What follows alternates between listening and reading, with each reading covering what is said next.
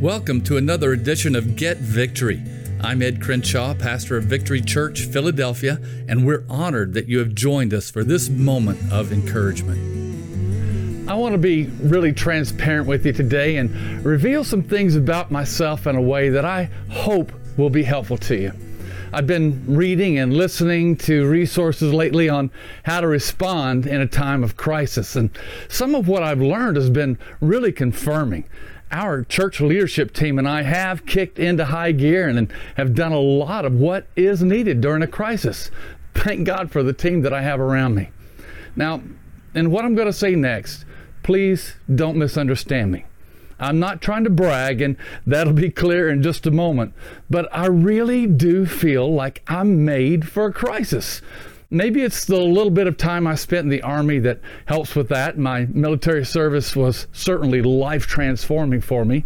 So now here's what happened my mind and spirit kick into combat mode, and it seems to drive out fear and worry and raise my level of determination to do whatever it takes to overcome. And I know my relationship with God is a huge part of that too, of course. So here's why this is not bragging. I forget that not everyone around me responds in the same way in times of stress or of crisis. Yes, I feel compassion and I do offer a break to most of the sheep in the flock. That's not a problem at all. I do have something of a shepherd's heart. The problem comes when I expect the people closest to me to always be tough soldiers too. And that's a difficult thing to put upon kids when my kids were small, or upon my wife, and even upon some of the people on our staff team. And I just want to know can anybody else relate to that?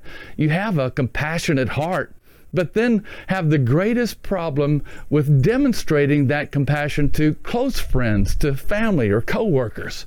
Here's the reality we are on a mission from God, and it takes grit and determination sometimes. We're part of God's army.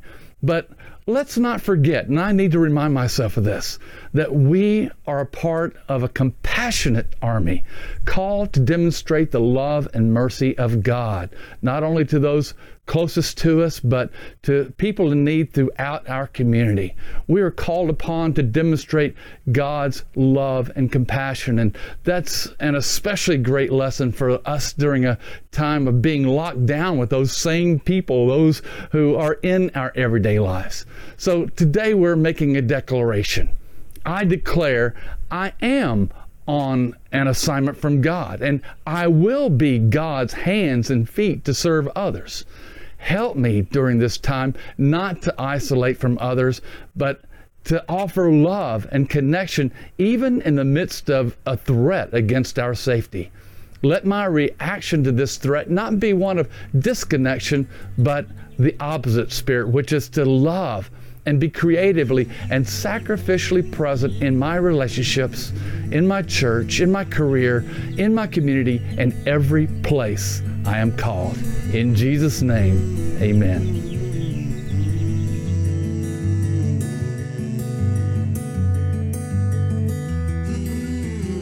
I trust this word has been a source of strength and comfort to you. During this trying time, our church is bringing you these words every day, Tuesday through Saturday.